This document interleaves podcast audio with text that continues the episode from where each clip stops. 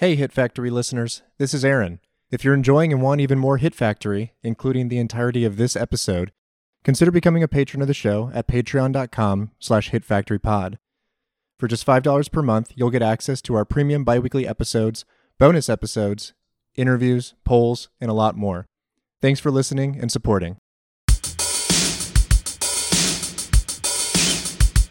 While we were watching this, you had mentioned to me uh, that you couldn't quite figure out how uh, they were making Jackie look drunk when he was fighting. That we were we were kind of going back and forth on whether or not it was makeup or it, what whatever he was doing to to give himself that kind of reddened face and that like you know kind of hyper distended sort of look to himself. Uh, I watched an interview where he actually explains what he had to do uh, and and said, you know, makeup would have run when he started getting into the physicality of the acting and into the choreography because it would start kind of sweating off of his face and melting. Um, I think they use a little bit of it in that final fight scene when he's finally kind of like shirtless and like really going for broke. But before that, he would bend over and hold his head upside down. And so when you see him in that kind of drunken stupor in uh, like that courtyard fight scene where he's kicking all the henchmen's asses after they try to steal uh, Anita Mui's pur- purse. He is basically picking his head back up after having all the blood rush to it for like five minutes straight. I'm not surprised that that is like, I mean, I am surprised, but I'm also not. It was such a point of contention for me because I could tell that it wasn't makeup. It looked like his skin but it was it was too distinct from his normal coloring for me to not think that it was makeup but never in a million years would i have thought that he hung around upside down until it was time for him to fight. Like yeah i mean in in jackie chan style it is both an incredibly elegant solution and also an incredibly demanding one, right? That yeah, he like, like, insane. That he has to like hit his marks and and move his body with that sort of level of of uh, precision.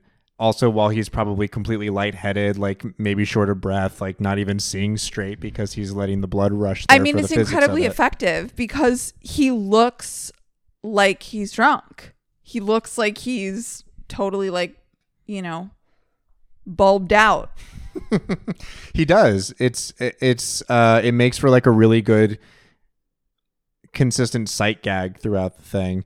Uh, it also just is like an inherently funny premise for a Jackie Chan vehicle, right? That that there's uh, almost this like chemical X sort of like superpower, and like the way that Jackie can kind of hulk out and become uh, the the most uh, supreme version of himself as a fighter means finding the the delicate balance between being completely shit faced and like fall down like fall over drunk. He has some like imbibing moments that are pretty incredible. Yeah. when he's just like pouring like barrels of shit down his gullet. And even that is a stunt in itself, right? Like yeah. there are so many facets to Jackie's stunt work that don't even have anything to do with the fight, the fight sequences, like that have to do with all of the other stuff he's doing in and around the actual combat. Uh, and you like wouldn't think like someone could be acrobatic about like getting drunk, but he totally is. Yeah. And he he just makes those parts so convincing. He makes those parts so interesting and funny uh, and he gets to be really playful in the way that he choreographs. You know, there there are those moments where it it genuinely looks like we are watching somebody who is very close to like his his limit in terms of intoxication who's throwing punches he has a, a hilarious like one liner at a certain point where he says like uh you'll never know what i do next because like even even i don't know i'm completely right. unpredictable right and uh, I, I, just love that about him. In fact, you know, one of the things that uh, this this movie is kind of infamous for is representing a major falling out between Jackie Chan and Lau Ka-leung. Um, Lau Ka-leung directed the entirety of the film except for the final fight scene, which Jackie directed and choreographed himself.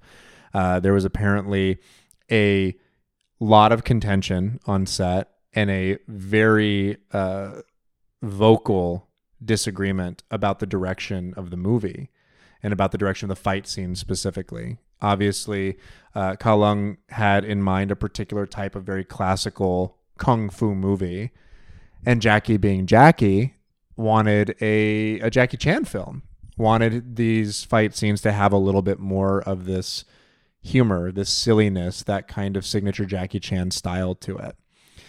And it is interesting that you can see that markedly in the film, I think, where where that last fight scene stands out just because of its composition, because of the length of it, because it really is like the showstopper piece. Uh, but it does also feel different than the rest of the movie. Yeah, it has movements. Like Yeah.